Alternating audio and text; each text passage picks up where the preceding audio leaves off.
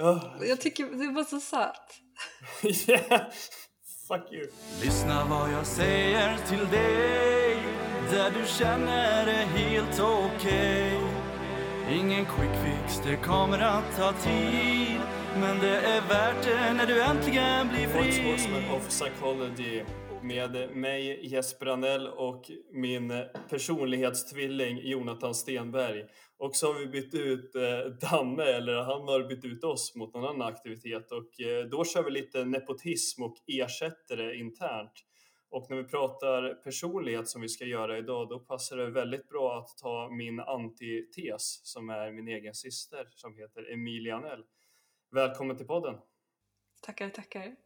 Mm, direkt från eh, Skottland också, så vi får väl se det här tidsgapet är ju något som är väldigt problematiskt, för det måste väl vara mitt i natten hos dig? Ja, ja, det är mörkt som natten här. Ja, ja, en timme i förväg. Jag tänker att vi, vi börjar med lite eh, snabba frågor till dig så att man får lära känna dig lite bättre. Vi kan ju börja med din ålder. Eh, jag är 29 år. Tre Ja, år snart. äldre än dig Jesper. Ja, du är snart 30. Okej, sysselsättning. Eh, jag frilansar som grafisk designer. Jag lyssnar på, Musik. tittar på, Eh, min katt. läser, Eh, inte mycket nu för tiden. vad har du för anknytningsstil? Jag är okej. Jag, jag, jag vet inte, jag är den här säkra tror jag. Att jag, jag är okej. Ja, vad, vad har du för familj då? Mamma, pappa, lillebror. Sambo, katt. Träning? Träning. ehm, Springer. Styrketränar. Gör på fritiden? Eh, spelar spel och leker med min katt. Ja, katten som inte existerar eller som inte visade sig när vi var i Skottland i alla fall. Det var kattleksaker överallt men det var ingen katt. Ja, ja, nej men eh, djupdyka in på ämnet. Som sagt personlighet och föregående avsnitt så pratade vi om den specifika komponenten extraversion och introversion. Så vill man veta specifikt om den komponenten i personlighet så hänvisar jag till vårt föregående avsnitt. Eh, men vi ska ju liksom dissekera lite mer av Big Five vi pratade om förra gången eh, och de olika faktorerna och även Myers-Briggs personlighetstest som är, jag skulle vilja säga att det kanske är det mest populära om vi bortser från det hemska, de hemska färgerna och Thomas Eriksson. Eller Jonathan, har du någon annan eh, tanke kring eh, populära personlighetstester? Eh, Men nej, jag har inget att flika in. Jag, jag tror du har rätt. Då. Det är väl det mest populära. Kanske. Ja, jag tänker att, jag tänker att vi ska börja ja. Myers-Briggs. Ja, ja men det, Big Five är väl mest det vetenskapliga världen i alla fall. Mm. För om vi börjar med Myers och Briggs, eftersom vi pratade mycket om Jung förra veckan och det är väl sedan 20-30-talet som just liksom hans eh, klassifikation, hans kategorisering av personlighet, det är därför det här testet, eller det här testet bygger ju på det. Och de, jag vet inte vad de har, det är ju, eh, nu ska vi se, var det Isabelle Myers och Catherine C.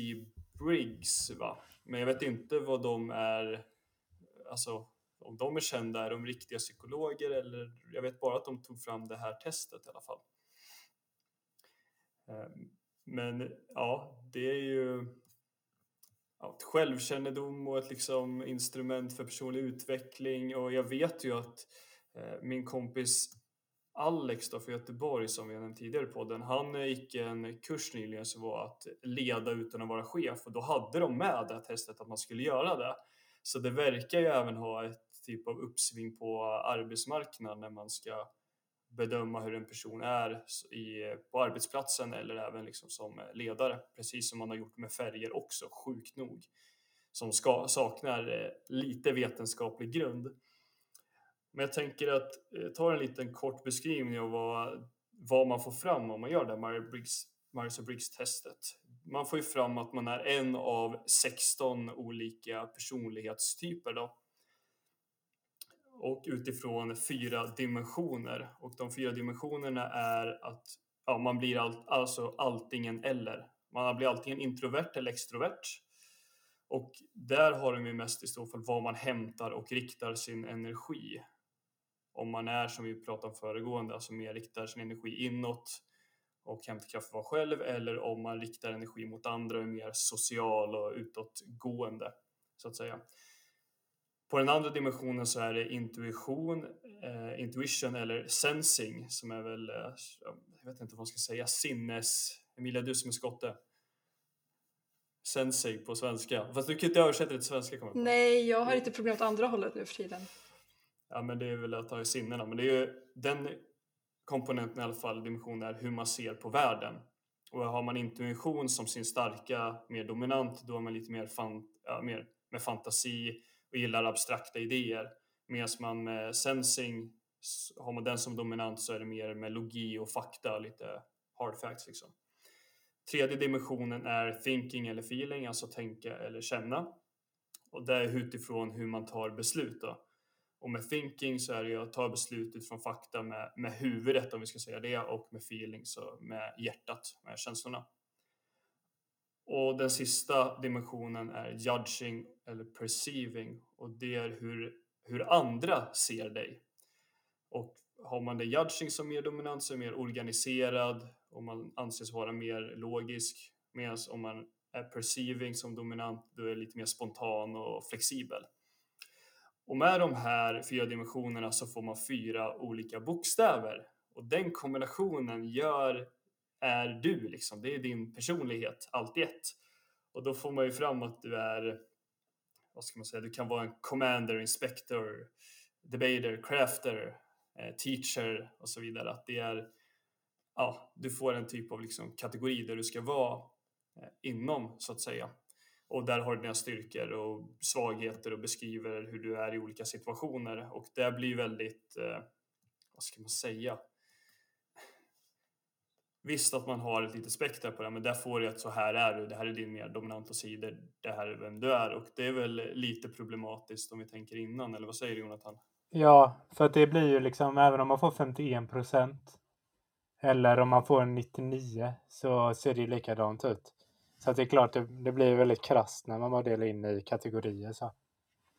Eh, Ja, och jag vet inte, jag vill ju slå i hål på din Oruboru, eh, ditt Oruboru-påstående förra gången, eller mitt Oruboru-påstående när du sa att vi ska se oss som olika individer, när du och jag fick exakt samma bokstavskombination. Jag ska klippa in det här för föregående avsnitt så ska de höra det du säger, att vi ska se oss som olika individer. Alltså för det första får vi nog eh, dela upp vår Oroboro till att vi är tre individer. Och sen bam så fick vi samma på den där Ah, samma jag fyra bokstäver. jag, vet inte vad jag, jag vet inte vad som hände med mig. Jag fick någon sån eh, eh, alltså kort. Eh, jag vet inte, jag bara försökte bryta mig fri där för en sekund men det var ju vä- väldigt löjligt och onödigt. Ja, det var väldigt Så jag, jag, tanke tar, jag tar tillbaka det. Hade Alexander fått med en blindfold och bara utifrån vårt beteende, eller inte blindfold rättare sagt, utifrån vårt beteende så kan vi byta plats för en dag. Vi hade agerat på exakt samma sätt och se oss på exakt samma sätt också. Du kan ta det med Jeppe, han vet. exakt, han kommer ändå ge samma svar som jag kommer.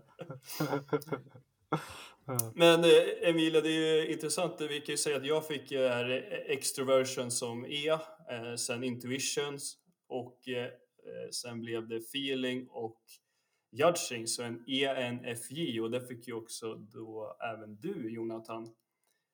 Mm. Men eh, Emilia, du som är, ska vara eh, mitt eh, kött och blod och mitt DNA, och vi, eller jag är ditt och vice versa, så kan vi säga att du är ju inte överhuvudtaget lik mig, skulle jag vilja säga.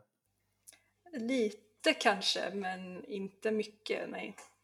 För jag fick eh, in, I som i introversion, sen in, N som intuitive, F feeling och P perceiving. Så INFP.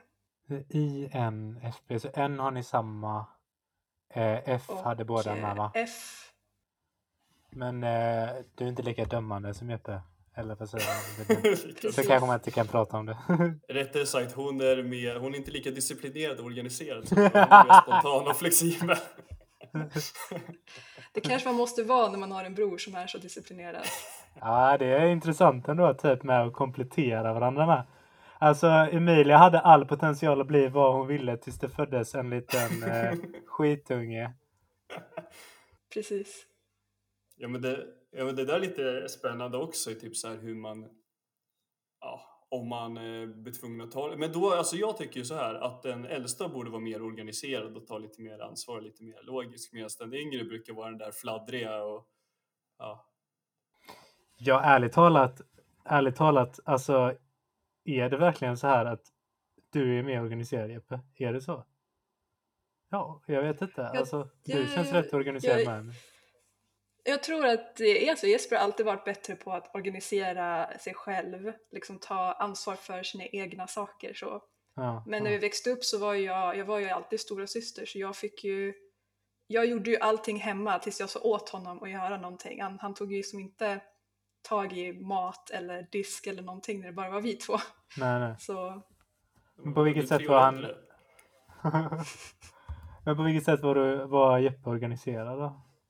Alltså, Eh, En sak som jag alltid har varit lite avundsjuk på för Jesper är att han är väldigt duktig på att eh, lägga schema för hela sina dagar. Eller, speciellt när han gick i skolan, för jag har aldrig varit duktig på att plugga. Mm. Jag, har inte, jag har inte behövt plugga heller, men jag har velat kunna göra det, för, men jag kan liksom inte fokusera och lägga en tid och göra det. ja. Utan det är mer eh, Jesper har fått bättre hantering på det och kunna säga jag ska plugga nu i tre timmar. Och då har han pluggat tre timmar. ja. Så det, det är ganska ja, bra gjort. ja, disciplinerad liksom. Mm. Kan man se det när man går in i era rum här då? Alltså var det på det sättet med att det var, om man går in i Jeppes rum så är det kliniskt rent och Emilias stökigt eller var det bara det här schemaläggande? Nej, jag var definitivt den som var mer stökig. Nu var inte Jesper världens mest cleanaste hej, människa hej, heller hej. kanske. Som tonåring, vi får tänka, vi var tonåringar, barn och tonåringar. Men jag var definitivt den som fick höra mest skit från föräldrarna när det kom till att ha städat rum. Så. Mm, Låter som att jag om jag skulle vara klinisk ren skulle det låta som American Psychopath. Liksom. Organiserad, Precis. cleant. Nej men det, nu när jag tänker på du har ofta väldigt städat i din lägenhet. Varje gång man kommer på besök. Aldrig Vilken tur att jag inte är vilken tur att jag inte är det här sensing då med logik och fakta och kalkylerande motherfuckern som Ja, eller- utan har lite känsloaspekter också. Han är bara Ja, eller-. Pinnen är inte för långt upp till röv. Nej, men det- alltså det som jag tycker är spännande med just det här testet, om vi tänker liksom så bokstäver, att en bokstav kan göra så mycket. Ja. Och då blir det också som du säger att ja, det spelar ingen roll om du har 51-49 procent, utan då blir den dominant och det gör otroligt mycket. För eh, ENFI som du och jag Jonathan här kallas ibland för the teacher eller liksom en mer en väldigt mänsklig aspekt. När det kommer till Mm. att se, guida andra och se till andras bästa. Men Mm. eh, tar du bort eh, feeling och tar ett eh, T där istället med thinking så blir det E-N-T-B va? Nej, en E-N-T-I. Förlåt.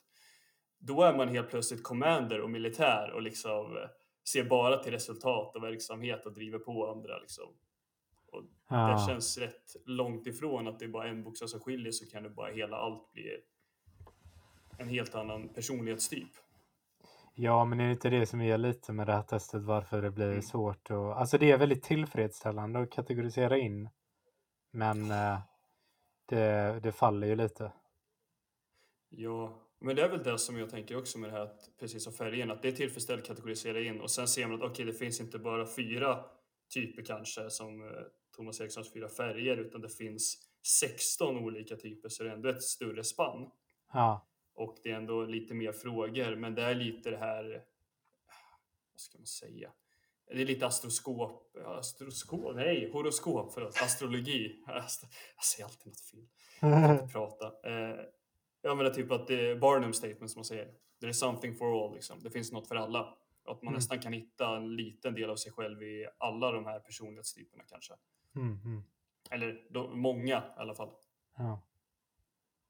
Jag har för mig jag har sett något, eh, alltså de visar, eh, det är typ något diagram eller någonting. Diagramaktigt i alla fall. Och så, alltså man ser alla bara som skalor. Och sen så placerar man ut typ en punkt då på varje skala. Och sen tillsammans så bildar det någonting. Eh, eh, alltså så att det blir liksom, ja men det är när man börjar tänka på världen som kategorisk istället för, eh, vad ska man säga? Vad är, vad är continuous? Alltså, det, alltså den är inte indelad på det sättet. Ja, att det är någon ja, men kontinuerlig skala istället. Alltså, Mm. Eh, Men sen så tänker jag att det ändå kan vara väldigt funktionellt och alltså när man ska lära sig förhålla sig till någonting nytt att man ändå kategoriserar det. Att det, är, det här är på ett ungefär. Så kan det vara väldigt effektivt. Alltså det är lättare att förhålla sig till någonting som är kategoriserat. Fan vad abstrakt jag blir. Emilia, hoppa in. Ja, nej men jag håller absolut med. Så när jag tog det här testet um, så var jag på en punkt i mitt liv då jag, det var dags att börja sluta universitetet och gå in i vuxenlivet lite. Och jag har alltid haft mål i mina liv och alltid känt liksom att jag ska bli bäst eh, på, i skolan, jag ska ha de högsta betygen. Men sen när det kommer till eh, liksom vuxenlivet och jobbet så visste jag inte vad jag skulle göra och kände mig ensam i världen för det kändes som att jag höll på att komma in i någonting som jag inte tillhörde. Men när jag sen fick min INFP, mina bokstäver, så hittade jag forum. Ja. Men så, jag, hittade, eh, jag hittade ett forum då med andra som blev klassifierade som INFPs och plötsligt så hade jag andra människor som kände exakt som jag om samhället och Mm. så det är väl lite där som Myers-Briggs handlar om, är hur du eh, tar information från samhället och sen hur, vad du gör, liksom hur du reagerar på den informationen. Mm. Och många som har INFP då känner sig lite för utanför, liksom. vi kan inte riktigt hålla oss till den här rigida arbets... Alltså hur man jobbar om dagarna och fungerar arbetet som ja, Mm. vår, den äldre generationen tycker man ska göra. Mm. och sånt som ofta gör att vi känner oss ensamma och utanför och eh, så nära sina känslor som man är oftast lite deppig och sånt. Mm. Så det var nice att hitta, liksom, på grund av att jag kunde hitta, att jag var INFP, så kunde jag hitta andra som upplevde världen lite som mig och det var ganska skönt bara att få den, eh, eh, jag vill säga konfirmationen, men så säger man inte på svenska. Ehm, Bekräftelsen. bekräftelsen, precis. Att det var okej att känna så här. Mm. Det känns som att eh, för en alltså, INFP att det världen måste kännas väldigt mycket för det är verkligen eh, intuition, ja, känsla och perception. Alltså den blir Alltså man är, det känns som Ja. att man är inte mycket uppe, alltså det är inte lika mycket i alla fall uppe i huvudet känns det som. Det är mer, Nej, det enda man, eftersom man är introvert, man lever ju mycket liksom ehm, i sitt huvud på sätt som att man oroar sig ofta att man ska påverka andra negativt. Mm. Så man skapar oftast väldigt mycket scenarion. Eh, typ en rolig komiker sa var att man var en person i affären och man stod och skulle välja någonting att köpa till sin kompis men man visste inte, man, kunde, man stod och svettas istället i fyra, fem timmar för man oroar sig alltid att man ska köpa något personen inte gillar. Mm. Eh, Och jag brukar säga det till Hugo också att om han skickar mig att köpa någonting till honom som jag inte är van vid att köpa då måste han säga exakt vad han vill ha för annars kommer jag stå där och svettas i flera timmar för jag kommer oroa mig för att jag kommer köpa något han inte gillar. Mm. Eh, Så man spenderar mycket tid att oroa sig i sitt huvud och skapa olika fake-scenarion och sånt som inte faktiskt sker. Men det är för att man är orolig för att påverka andras känslor negativt basically. Så, Mm, ja. mm. Men är det, finns det någon, eh, alltså, för jag tänker det där med att oroa sig då, blir det, går det att uppdatera sig? För jag bara tänker när du kommer hem sen då, om Hugo inte är fly förbannad, alltså nästa gång blir det ändå att du oroar dig? Eller går det, alltså uppdaterar du efterhand? Om du fattar vad jag menar? Eller är det någon sån konstant Nej, alltså, oro? Det är en konstant, alltså om jag köper någonting så märker jag att han gillar det. Då sparar jag ju det liksom. Okej, det här gillade han. Ja, Och då brukar jag säga till honom att om du skickar mig igen nu så kommer jag köpa det jag köpte sist för du vet jag att du gillar och jag vet vart det finns i affären så jag kommer inte behöva springa runt 5000 varv innan jag hittar det liksom. mm, Um, så antingen så säger du, för han brukar ibland säga ja men köp eh, något kul att dricka och jag bara men jag vet inte vad det här betyder. Det måste vara mer Nej. konkret för att jag inte ska ja, oroa mig så. så jag, Det är lustigt med. ständ, när man är INFP så är det ständig oro. Ja, och det är ju någonting med osäkerheten. Alltså ibland, det kanske inte har, det kanske inte är så för dig, men ibland är det också bara krävande att ta ett beslut liksom. Ja, precis. Alltså, och då kan man eh, typ vilja, alltså man kan vilja outsourca beslutet i sig ibland. Bara för att slippa, slippa ta det. Det inte är samma Ja, och det tema. kan väl gälla olika, olika personlighetstyper kan väl känna beslutsamhetsångest och olika saker. Och jag tror att för INFPs handlar det oftast väldigt mycket att man vill aldrig såra någon annan. Eh, Så att besluten oftast baserade på att ta beslut som gör att de det gäller blir så glada som möjligt. Mm. Det är där ångesten oftast ligger för oss. Och det är väl den som jag tycker att Eh, det är spännande för testet är ju så här, ah, okej, man kan se eh, hur man brukar agera, det är ju det man tar, liksom förutspår hur man agerar, har agerat i vissa situationer och hur man tror att man agerar, men du kan inte förutspå ett beteende.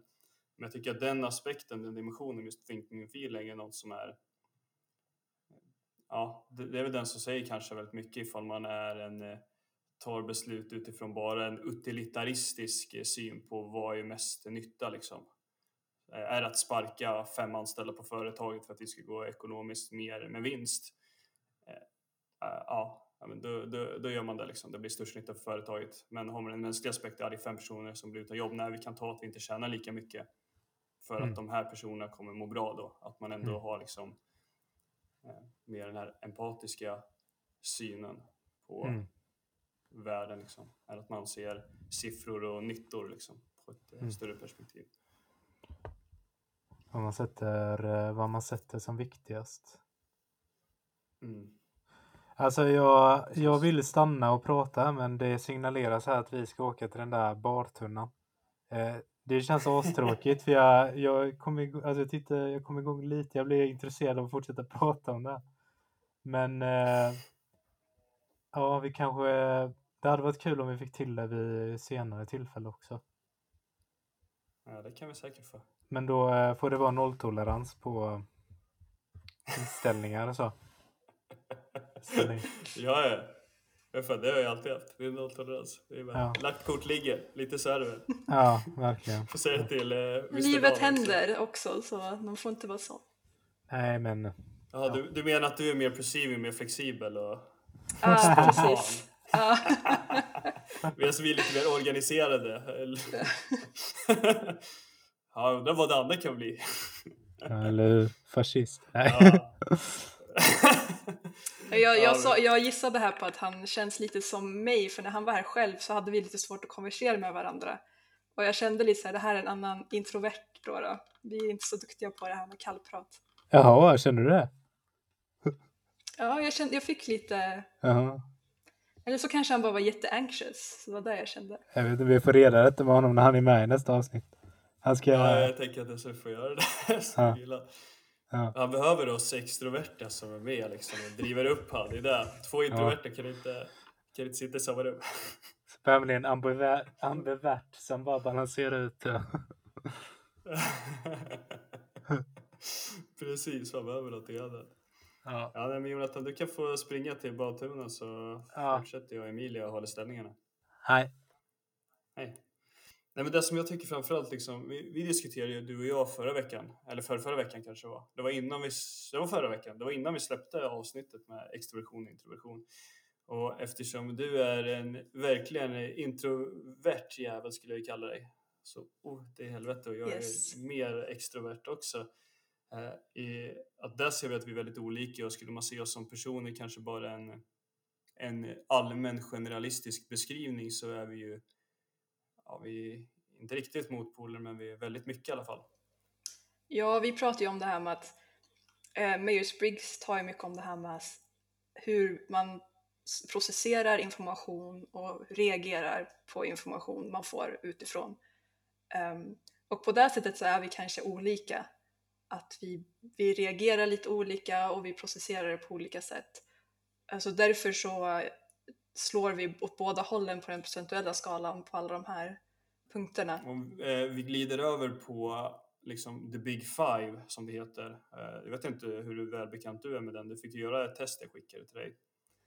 Ja, precis. Och där fick du de där fyra, fem, fem dimensionerna, ocean som man kallar det. Det är openness, conscientiousness, extraversion, eh, agreeableness och neuroticism som är. Och skulle man dissekera den som är mer deskriptivt av, av ens personlighet så kan man ju ändå se att där är vi nog väldigt mycket mer lika.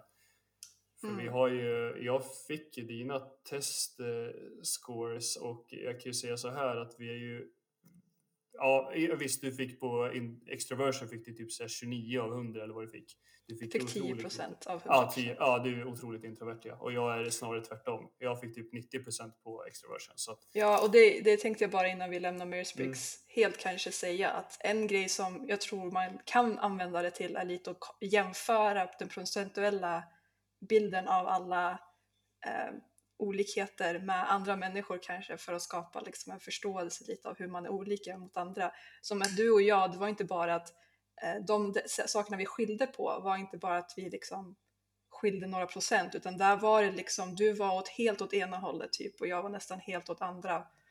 Ja. Ehm, Så det var väl det som stod ut lite för oss att du är inte bara lite extrovert, utan du är väldigt extrovert. Och jag är inte bara lite introvert, utan jag är väldigt introvert. Ja, jo det är det.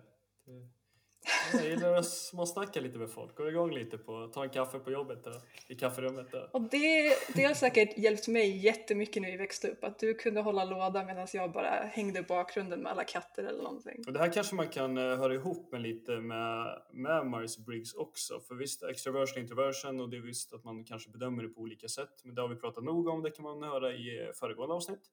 Men openness-aspekten hör ju lite till det här intuition, liksom med fantasi, abstrakta idéer. Att man är öppen för, för väldigt mycket nytt och nya intryck och nya perspektiv på saker. Att man inte är här innerutade på att eh, mitt är bäst och det här, utan man är nyfiken och väldigt vad ska man säga, benägen att försöka förstå andras perspektiv och försöka förstå olika idéer och koncept och begrepp. Liksom. Att man är väldigt nyfiken på det, det abstrakta att prata om också. Och där fick ju du otroligt högt. Vad fick du? Du fick väl eh, typ 94 i det, tror jag. Ja, något sånt.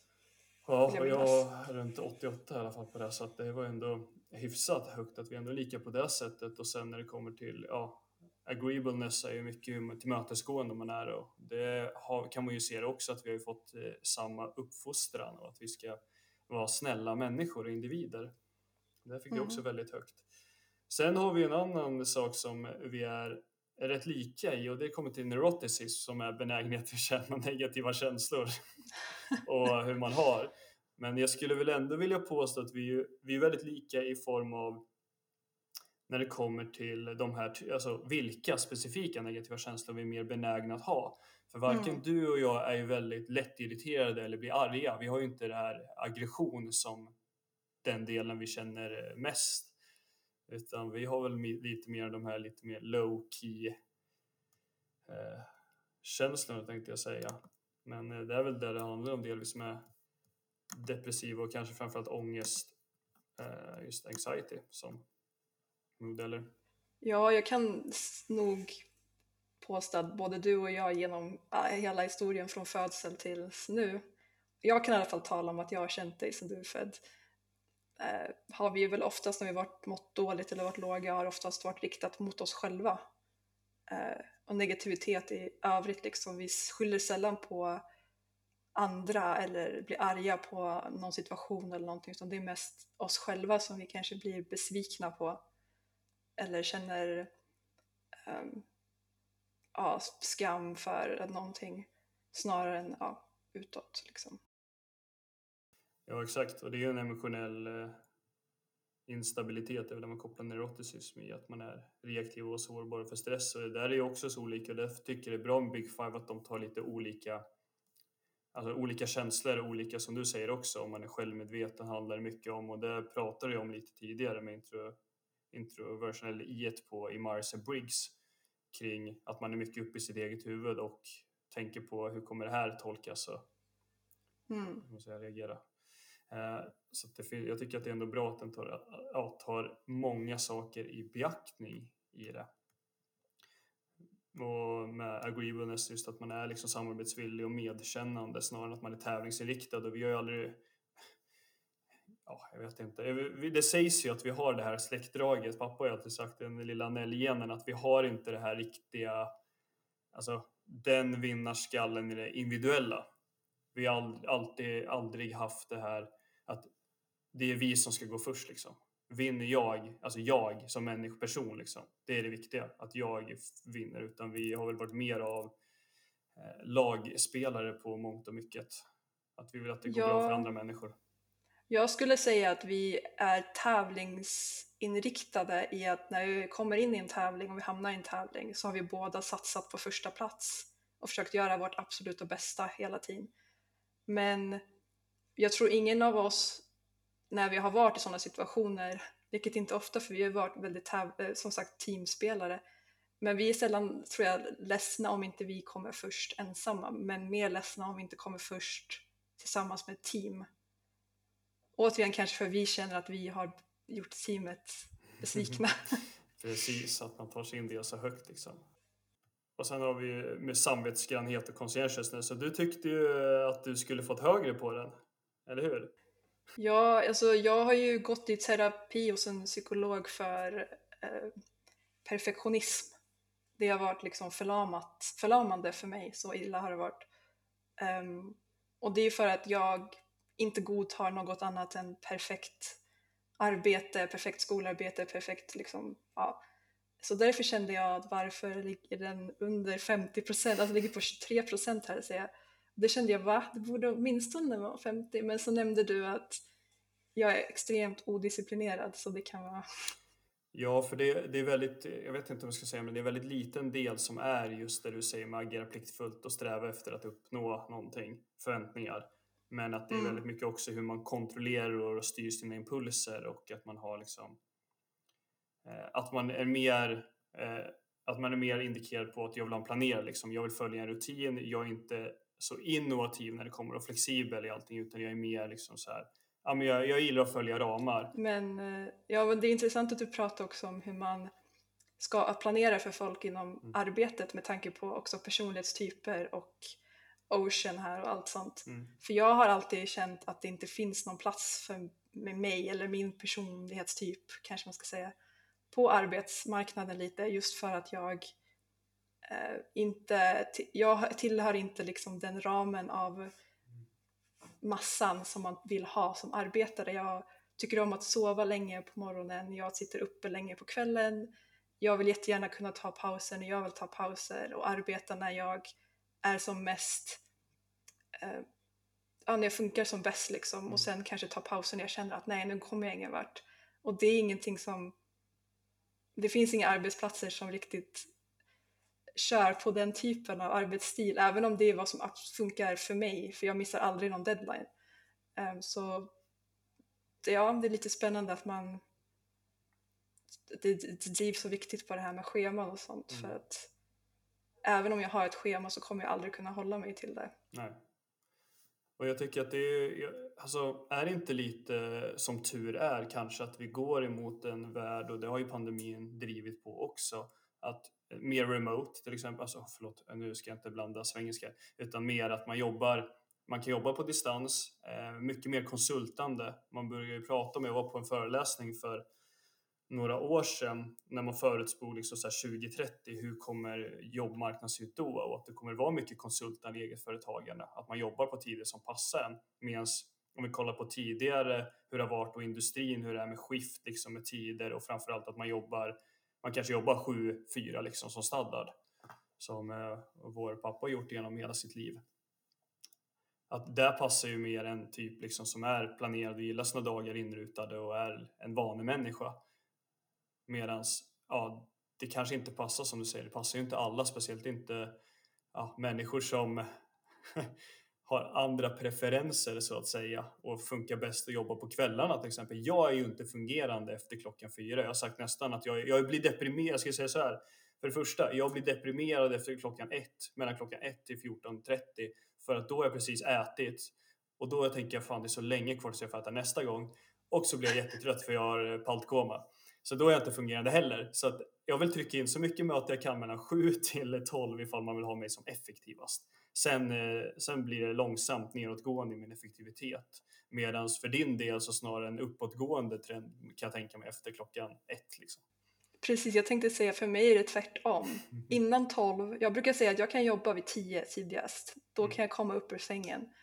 Eh, Det finns andra anledningar till att jag kanske inte kommer upp ur sängen klockan 10 i och med att jag har narkolepsi också. Men, men om jag ska vara som effektivast i arbetet så ja, om t- 12 och fram till klockan kanske 8-9 på kvällen Mm. då, då funkar jag perfekt. Jag kan sitta längre också om det är någonting som jag liksom redan håller på med. Eh, För jag har svårt att sluta med saker om jag liksom är i ett, är i rätt, eh, vad säger man, mindset. Mm. Ja men absolut. Ja. Eh, Men jag som sagt, från 10 kan jag jobba, men tidigare än 10, det är omöjligt att jag kan få någonting bra gjort. Mm. Det kommer vara arbete som jag kommer behöva göra om oavsett, så det är ingen idé. Och det jag tycker är intressant med det här så är med just arbetssituationer, jag pratar med Myers-Briggs oavsett vad man använder för teori, eh, är att man har ju nog en fördom vilka egenskaper som är mest, vad ska vi säga, attraktiva i en arbetsvärld. Kan jag tänka mig. Om jag skulle spåna fritt och det här kan jag bli sågad för, det får vi väl se nu. Men om jag gör en beteendevetare som, nej jag ska inte dra epitet, shit då blir det mer press, fuck. Ja, nej, men, så här, om jag skulle sitta på en arbetsintervju och tänka, ja men nu vill jag anställa en person till mitt företag. Det är klart att det finns ju en, vi pratade om lite i förra avsnittet, att det finns en fördom att ja men extroversion är mer föredraget än introversion. Alltså man vill ha någon på arbetsplatsen som är bättre socialt. Liksom. Precis. Och samma liksom att jag, jag vill ha någon som är bra liksom, analyserande, kan ha, är stresstålig och allt. Då har man, liksom, man har ju en preferensmall. Och skulle man förlita sig på ett test som Myers-Briggs, pseudovetenskapligt, vi kan ta Thomas Erikssons färger, kommer inte ifrån det. Eh, eller ens alltså Big Five i ärlighetens namn eftersom du får en, en score på någonting. Men allt blir kontext, kontextuellt, liksom, kontextbaserat. Mm. Det beror på situationen i hur du är. Så din fördom att du får ett test och ett resultat är att ja, det här kommer vara jättebra som chef för den skårar det här, det här, det här på testet. Att den blev, hade väldigt, eh, eh, vad ska vi säga, ska vi ta Myers-Briggs, ja, extraversion. Den eh, hade en, den har eh, eh, sensing, den får thinking och eh, judging då. Vi tar dem. Jag bara, ja men det här blir en, det här blir asbra chef, liksom, kommer optimera företaget. Ja, men det är ju kontextuellt liksom. Det är ju inte säkert att den uppvisar de här egenskaperna och då plockar man ifrån flera faktorer, flera enskilda svar och det är en subjektiv bedömning man gör utifrån hur uppfattar jag mig själv, hur, hur tror jag att andra ser mig? Och man har ju sina egna blind spots också.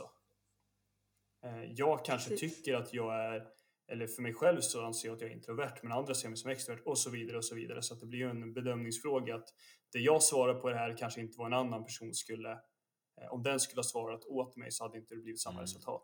Fast var- varför skulle det vara omöjligt? Alltså om man tror på personlighet så måste det ändå vara alltså att man har tendenser att bete sig på ett visst sätt. Liksom. Så jag tänker typ en medarbetare så tycker jag att det är logiskt att utgå från till exempel om du vill ha någon som jobbar hårt. Alltså det är Big Five i och för sig med conscientiousness. Alltså, Ja. Om man köper personlighets... eh, Men sen är ju folk olika i jättemånga situationer. Så. Men i den graden man köper det. Men det blir ju kontextuellt utifrån att det är väl ett samspel mellan hur jag är som person och hur miljön är. Och vissa, det är klart att en hårdjobbare är ju väldigt, vad ska man säga, det är bra att vara. Men har ett företag där det inte finns ett stopp på hur mycket du kan jobba, då kanske du blir utbränd till slut. Ja, Och, verkligen. du förstår vad jag menar. Och då blir ju inte en bra medarbetare. Nej. Alltså typ så här, miljön, det beror ju på, då måste man ha väldigt bra koll på vad har vi för miljö här och vad har vi för typer av människor för att kunna matcha in och det tycker jag att man gör, eller chefer gör när de sitter på anställningsintervjuer. Förhoppningsvis tar de väl i beaktning att hur är gruppen, vad får jag för känsla av den här personen? Mm, mm. Skulle den passa in utifrån hur den bemöter mig och hur jag tycker att det verkar som person? Nej. Än att jag ska gå på ett eh, test liksom. Ja, jag vet inte. Folk är ju olika där. Alltså, jag, jag har inte stenkoll på den forskningen. Men där kan man också, för du är ju också biased i, i intervjun. Liksom. Mm. Att du, till exempel så tänker jag som klockren så tycker jag det är verkligen som behandlare också eller som alltså när man jobbar med patienter och så att alltså som vårdtagare kan man ju bli väldigt lurad av att den här personen liksom ger mig positiva känslor och förväxla det med att det faktiskt skulle vara en bra behandlare. Till exempel då om någon kommer in till Daniel och ska bli behandlad för OCD och så är han astrevlig och check och så. Men han kan vara jättedålig alltså på att behandla. Sen absolut att man kan använda det på vissa sätt till att bygga allians, men det är ju fortfarande eh, ja, men bara för att koppla det till intervjun då, typ Mm. att, att du får en bra känsla av någon. Det kan ju vara att de är duktiga socialt och så, men de kanske inte gör ett skit på jobbet. Så att det, alltså det finns ju fallgropar på både och. Det är dit jag vill Mm. komma med att det är sant. Ja. Ja. Alltså just när det kommer till rekrytering så vi läser, vi har läst en kurs i arbets och organisationspsykologi just nu. Vi hade precis tenta på det och det handlar delvis om urval och hur man tar fram så här valida urvalsmetoder. Mm. Alltså där man med hög validitet för en urvalsmetod då kommer det vara större chans att man anställer den personen man faktiskt letar efter. Och personlighetstest är ju en metod som har ganska hög validitet och särskilt typ generellt sett så är conscientiousness, alltså samvetsgrannhet, den som predicerar i högst fall att en anställd kommer göra ett bra jobb.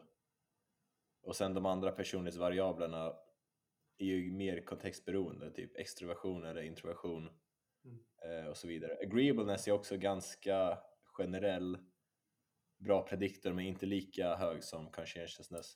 Men det blir viktigt att kombinera de testen med andra tester för att få en högre ja, inkrementell validitet kallas det. Ja. Så när man kombinerar flera test för att få en sammanslaget högt validitet. Så typ att kombinera personlighetstest med IQ-test och även en strukturerad intervju där man också för typ en, två personer som är conscientious kanske delar den alltså, samvetsgrannheten men det kan ändå finnas så sjukt mycket variation hos de två personerna utöver den samvetsgrannheten som är viktig att ta hänsyn till. Så om man typ kombinerar det personlighetstestet med en intervju Mm. och ett IQ-test säger vi, då kan man säkerställa bara, ah, fan det här är personer vi vill ha.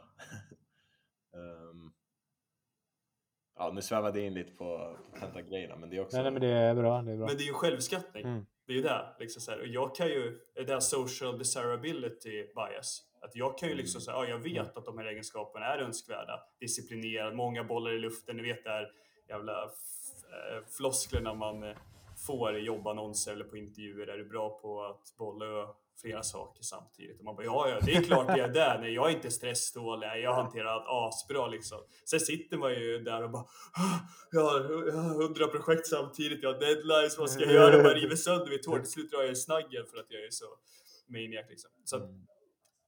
Det, Det mäter bara att man är smart nog att säga att man jobbar hårt. Eller hur? Man fattar liksom vad arbetsgivaren ja, exakt vad man vill ha. Vad det var för något. Ja. Theory of mind. Bara okej, förmodligen vill ha detta. Ja men det är väl så liksom. Är man, har man bra, som säger, theory of mind och bra liksom, känsla på att ja, vad är de ute efter utifrån jobbannonsen om man bara läser eller har läsförståelsen på gång så kan man ju... Jag ska säga... Ja. Ja, förlåt. Nej, då, Kör färdigt. ja, nej, men då är man ju väldigt, eh, då vet man att man ska säga de rätta sakerna och få ett självtest då över hur är det som person. Jag har gjort ett till ett jobb eh, i Stockholm och där fick jag ju Mm. ett sånt att ja, jag blev väldigt disciplinerad. Men där var min, så här, min styrka var att jag var väldigt disciplinerad, bra på att följa mönster, liksom, logik. Och sen fick jag jättelåg kreativitet för att det var motpolen. Eh, Det var lite Mm. konstigt. Men allt det här är ju... Ja, det är ju. Ja, men allt det här var ju, förutom att jag ska klaga på testet, så var ju det här självskattning utifrån min sida. Hur jag Mm. tycker det. Och då finns det ju någonting som säger mig, ja men hur vill de utifrån arbetsbeskrivningen ha en person? Och så svarar jag ju därefter. Det är ju inte så att jag tänker att nej men nu eh, svarar jag 100% som det är, utan jag försöker väl tänka vad vill de ha utifrån rollen för att jag vill ha jobbet. Ja, nej, det finns ju en begränsning där i vad testen kan säga just för att det är självskattningar. Det är inte hundraprocentigt men ja, just i, kombiner, eh, i kombination med andra tillvägagångssätt. Mm. Typ eh, alltså arbetsgivarens logik i sig liksom, eller omdöme, typ om man ser i intervjun bara fan den här personen verkar lite för bra för att vara sann och allting är helt maxat och Mm. om jag kollar på CVt så, så här, ja, är det inte helt i linje med vad som borde förväntas i så fall då, Mm. ja, då ringer det lite, eller det är lite red flags där. Mm. Ehm, men ja, ja men exakt, ju, ibland så fattar man inte själv heller att man svarar på ett skevt sätt bara för att man vill ge en viss bild av sig själv. Ehm, så det är också en begränsning, men det är det bästa vi kan göra liksom. Mm. Men det är klart, och det är, som ni sa, Jonathan sa tidigare också, det finns ju fallgropar med alla sätt och det är ju svårt att pinpointa det fullt ut. Eh, Jag tänkte på tal om det där conscientiousness, så högt det där och högt agreeableness, då kan man ju, finns det en risk att man går in i väggen. Ja, Men faktiskt. med, just med chef, att eh, ledarskap och för, alltså vissa, viss typ av ledarskap viss, passar en viss typ av människor. Och precis samma sak när det kommer till hur man hanteras, hur man ska utvecklas. Att en, eh, tänk, jag tänker så här, i, vi, säger fotbollssammanhang, jag som ändå spelar fotboll en del och väldigt intresserad av fotboll. I det så så här, hade jag en tränare så gillar jag ju tränaren som en personlig kontakt som liksom så här instruerar mig, eh, ja, behandlar mig liksom varsamt. Det är så jag utvecklas som bäst liksom. Och samma så i arbetslivet också som människa. Jag vill ha liksom någon som guidar mig rätt och inte som slår mig på fingrarna för mina misstag och skäller på mig om jag gjort någonting fel. Men vissa kanske är mer av att jag tar till mig mer ifall någon skäller, liksom lite mer konfrontationer. För då visar jag den personen att det är någon som bestämmer, okej, okay, ja men det är så här det är och då, då kan man liksom så här ta till sig det. Och det kanske handlar, nej, ja, det är väl lite openness-faktorn tänker jag spontant. Att det skulle kunna vara en del att jag som är ändå har högt i openness och du också, har man högt i det så kanske man inte behöver att någon säger till en för att jag är beredd att ta deras perspektiv och utan att de behöver lägga fram en harang liksom på så här, så här, så här är det och ta fem minuters dialog eller monolog om varför deras sätt är det bästa. För jag går in med att jag är öppen för att deras sätt är det bästa och att mitt sätt är bra och sen försöker jag mötas. Medan någon som är kanske lite har lägre på openness och som är mer inrutad i sitt, eh, sitt troende system. Där kanske det behövs en mer som är mer direkt liksom och på eh, och mer bestämd. För att den ska liksom ta till sig budskapet. Så att eh, det är ju viktigt även förutom att hur man själv är i en kontext även när, ja men vad är, har den andra för föredragen stil också i relationer? Alltså det passar ju olika beroende på vilken situation och vilka människor man möter. Det är alltid en... Eh, Precis. Värdet kommer i mötet. Nu kommer en intressant sak. Liksom. Du, jag har ingen partner, du har en partner. Men typ så här, en av de viktigaste aspekterna som jag anser hos en part liksom, som jag är väldigt ute efter, det är just openness-faktorn. Liksom, att kunna diskutera de här olika perspektiv, olika idéer, abstrakta idéer. Eh, vi kan även ta intuition om vi vill gå in på Myers-Briggs om vi ska hålla oss till det pseudovetenskapliga och vetenskapliga. Det skulle jag säga att det kanske är mest en av de viktigaste sakerna vi har en partner för det utvecklar mig mest när någon som också kan diskutera från olika perspektiv och gärna andra perspektiv än vad jag tänkt på. Men vad, vad anser du utifrån din nuvarande Ja, nej, vi har varit tillsammans i 13 år nu. Så och vi båda har pratat om att vi tycker att det är nice att vi kan diskutera saker utan att det blir en stor grej över det. Ibland så blir det det när vi diskuterar saker som ligger närmare den enas eller den andras hjärtan eller vi tycker båda helt fel. Men det kommer aldrig till den punkten att vi skriker på varandra eller vi bråkar riktigt illa utan vi båda möter eh, diskussioner med väldigt intresse av att se liksom okej, okay, vart kommer du ifrån? Eh, hur, hur tycker vi lika? Hur tycker vi olika? Och om något så tycker jag att det har utvecklat oss som människor istället för att sitta i samma bubbla och bara bekräfta varandras åsikter om och om igen utan eh, vi är tillräckligt lika för att kunna komma överens men tillräckligt olika för att kunna utveckla varandras perspektiv på världen. Liksom. Mm. Det, det, kan jag hålla med om att det är viktigt att man åtminstone kan diskutera och hålla med om att ibland så är det okej okay att tycka olika. Liksom. Jag bryr mig inte så mycket om hur extroverten är eller hur liksom spontan kontra organiserad. Det är klart att jag kommer säga det igen med self-expansion theory. Jag vet inte om jag nämnde den för dig. Eller jag, tror, jo, jag kallar det för growth ja. mindset. Ja men precis, och self-expansion theory, eh, jag har sagt fel och self-explanation theory en på tidigare. Men self-expansion är alltså att, återigen, att man omger sig med människor som är alltså lika till viss del, men att det finns ett överlapp. Nu, nu håller jag på att göra gester igen, dålig radio. Eh, när det, man är lika på en viss punkt, men att det finns ett överlappande så att man går från, man har hela sig och sen bygger man vidare på där den andra personen är bra, som man kan inspireras av och ta av. Liksom. Och det kan ju vara i en romantisk relation, men även kompisar. Att man, har, man måste ju ha något kärnvärde, liksom det här är varför vi är kompisar, att vi har någon likhet. Om det är värderingar, det kan vara intressen såklart. Men att man har andra saker, man är väldigt olika och då blir man mycket... Absolut. Eh. Jag har, apropå det, jag har en, en vän som eh, hon, tycker, hon tycker det är jättekul att träffa människor som är olika henne just för att hon tycker det är spännande att höra hur de ser på världen och sånt. Och hon och jag har ofta en, en diskussion som vi kommer väldigt oöverens om, där vi aldrig kan komma på samma, till samma liksom punkt. Det handlar mycket om det här att hon påstår att hon tycker att Eh, kvinnor har liksom en form av biologisk eh, del som, har, som, som liksom gör att de blir bättre på eh, kanske att ta hand om folk, de är mer intresserade av att jobba inom eh, den typen av yrken och mindre intresserade av att kanske jobba inom teknik och sånt. Och jag, så hon säger att det är av naturen liksom. Det är, det är bara så vi kvinnor är. Eh, hon jobbar inom teknik dock ska jag säga, så att Eh, hon skulle vara avvikande då. Men jag säger då istället att nej, jag tror det handlar om hur vi kvinnor blir programmerade att känna och bete oss. Jag tror inte att vi liksom föds med en mer villighet eller mer, mer, mer passion för att ta hand om folk eller att inte sitta och plugga matte och jobba inom teknik. Um, absolut inte. Och där kommer vi aldrig överens. Men hon tycker att hon, vi fortsätter att diskutera om det bara för att det är kul att vi inte tycker samma. Men då... För ja, att, ja, nej, men det, det är liksom på något sätt att till slut kanske vi hittar den här punkten till varför vi är så extremt mm. oöverens. För än så länge så känns det inte som att vi har mm. nått något ställe där vi där det liksom bryter på något sätt.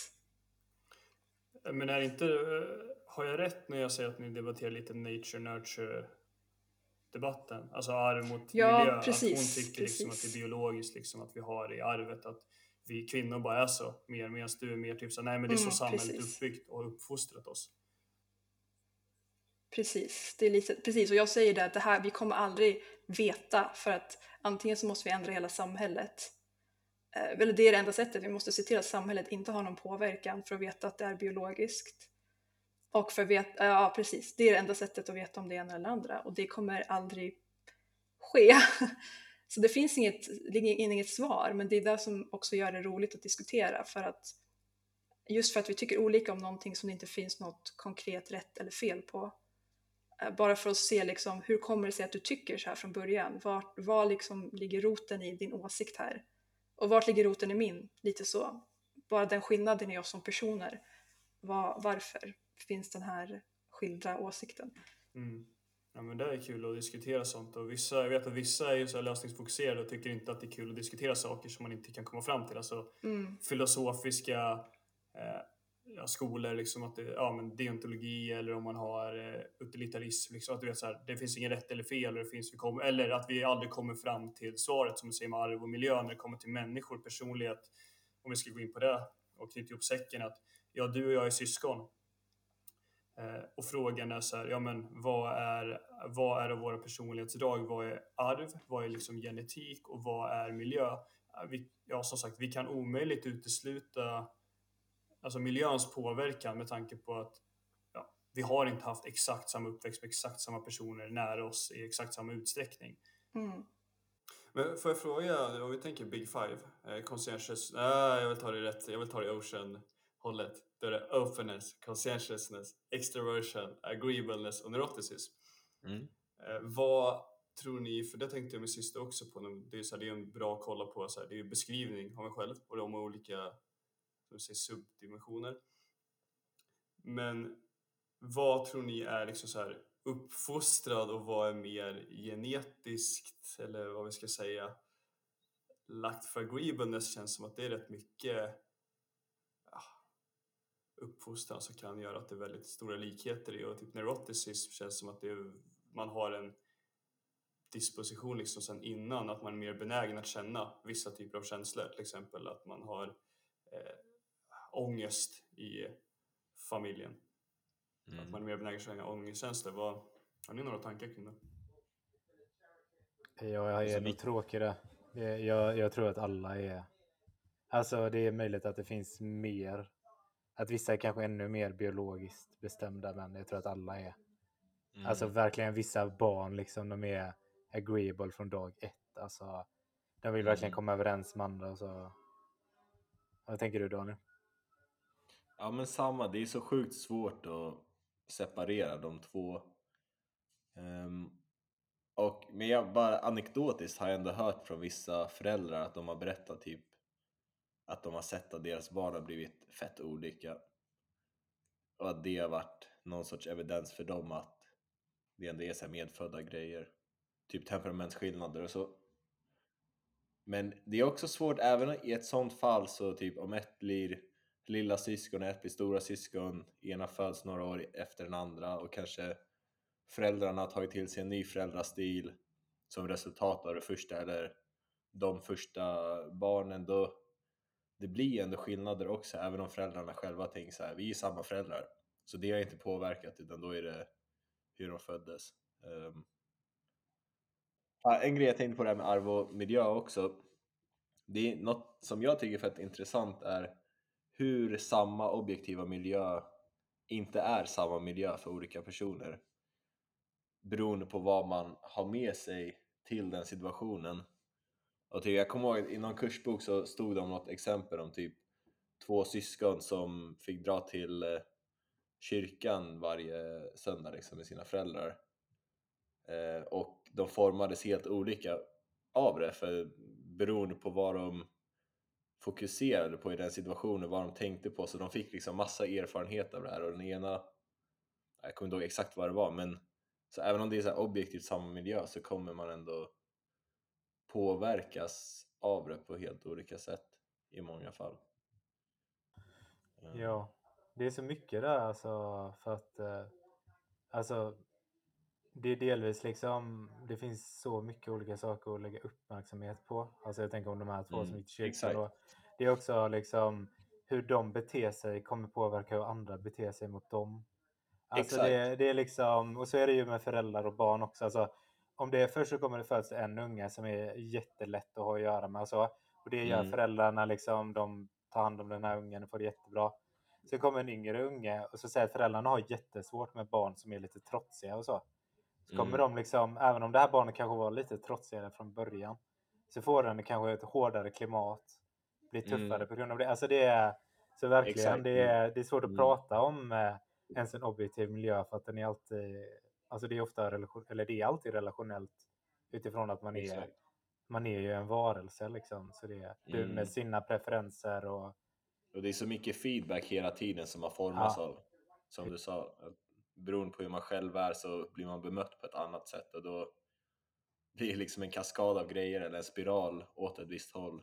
Nu har vi klivit över en timme så med det sagt eh, jätterolig diskussion och tack för att du ville vara med Emilia och axla en eh, hästryttarroll. Absolut. Men bra! Följ oss på Instagram, eh, Freuds Horseman, följ på Spotify så får ni en pling varannan fredag när vi kommer ut med nytt avsnitt. Eh, illustrationerna är ju faktiskt gjort av Emilia här och eh, musiken är gjort av det limbiska systemet. Eh, feedback tas emot men tills dess på återhörande. Du har ett alldeles för stort ego Din favoritperson är ditt eko du handlar allt som är ekologiskt. Intol själv att du har moral. Du snackar så mycket skit, du är placebo. Allt det du gör skriker se mig, bara älska mig. Jag gör vad som helst, bara du bekräftar mig. Attention hår, det är bara för namnet. Ditt psyke, det är gjort av silkessammet. Du måste förstå att du förgiftar alla du rör vid. En antimida som härskar och söndrar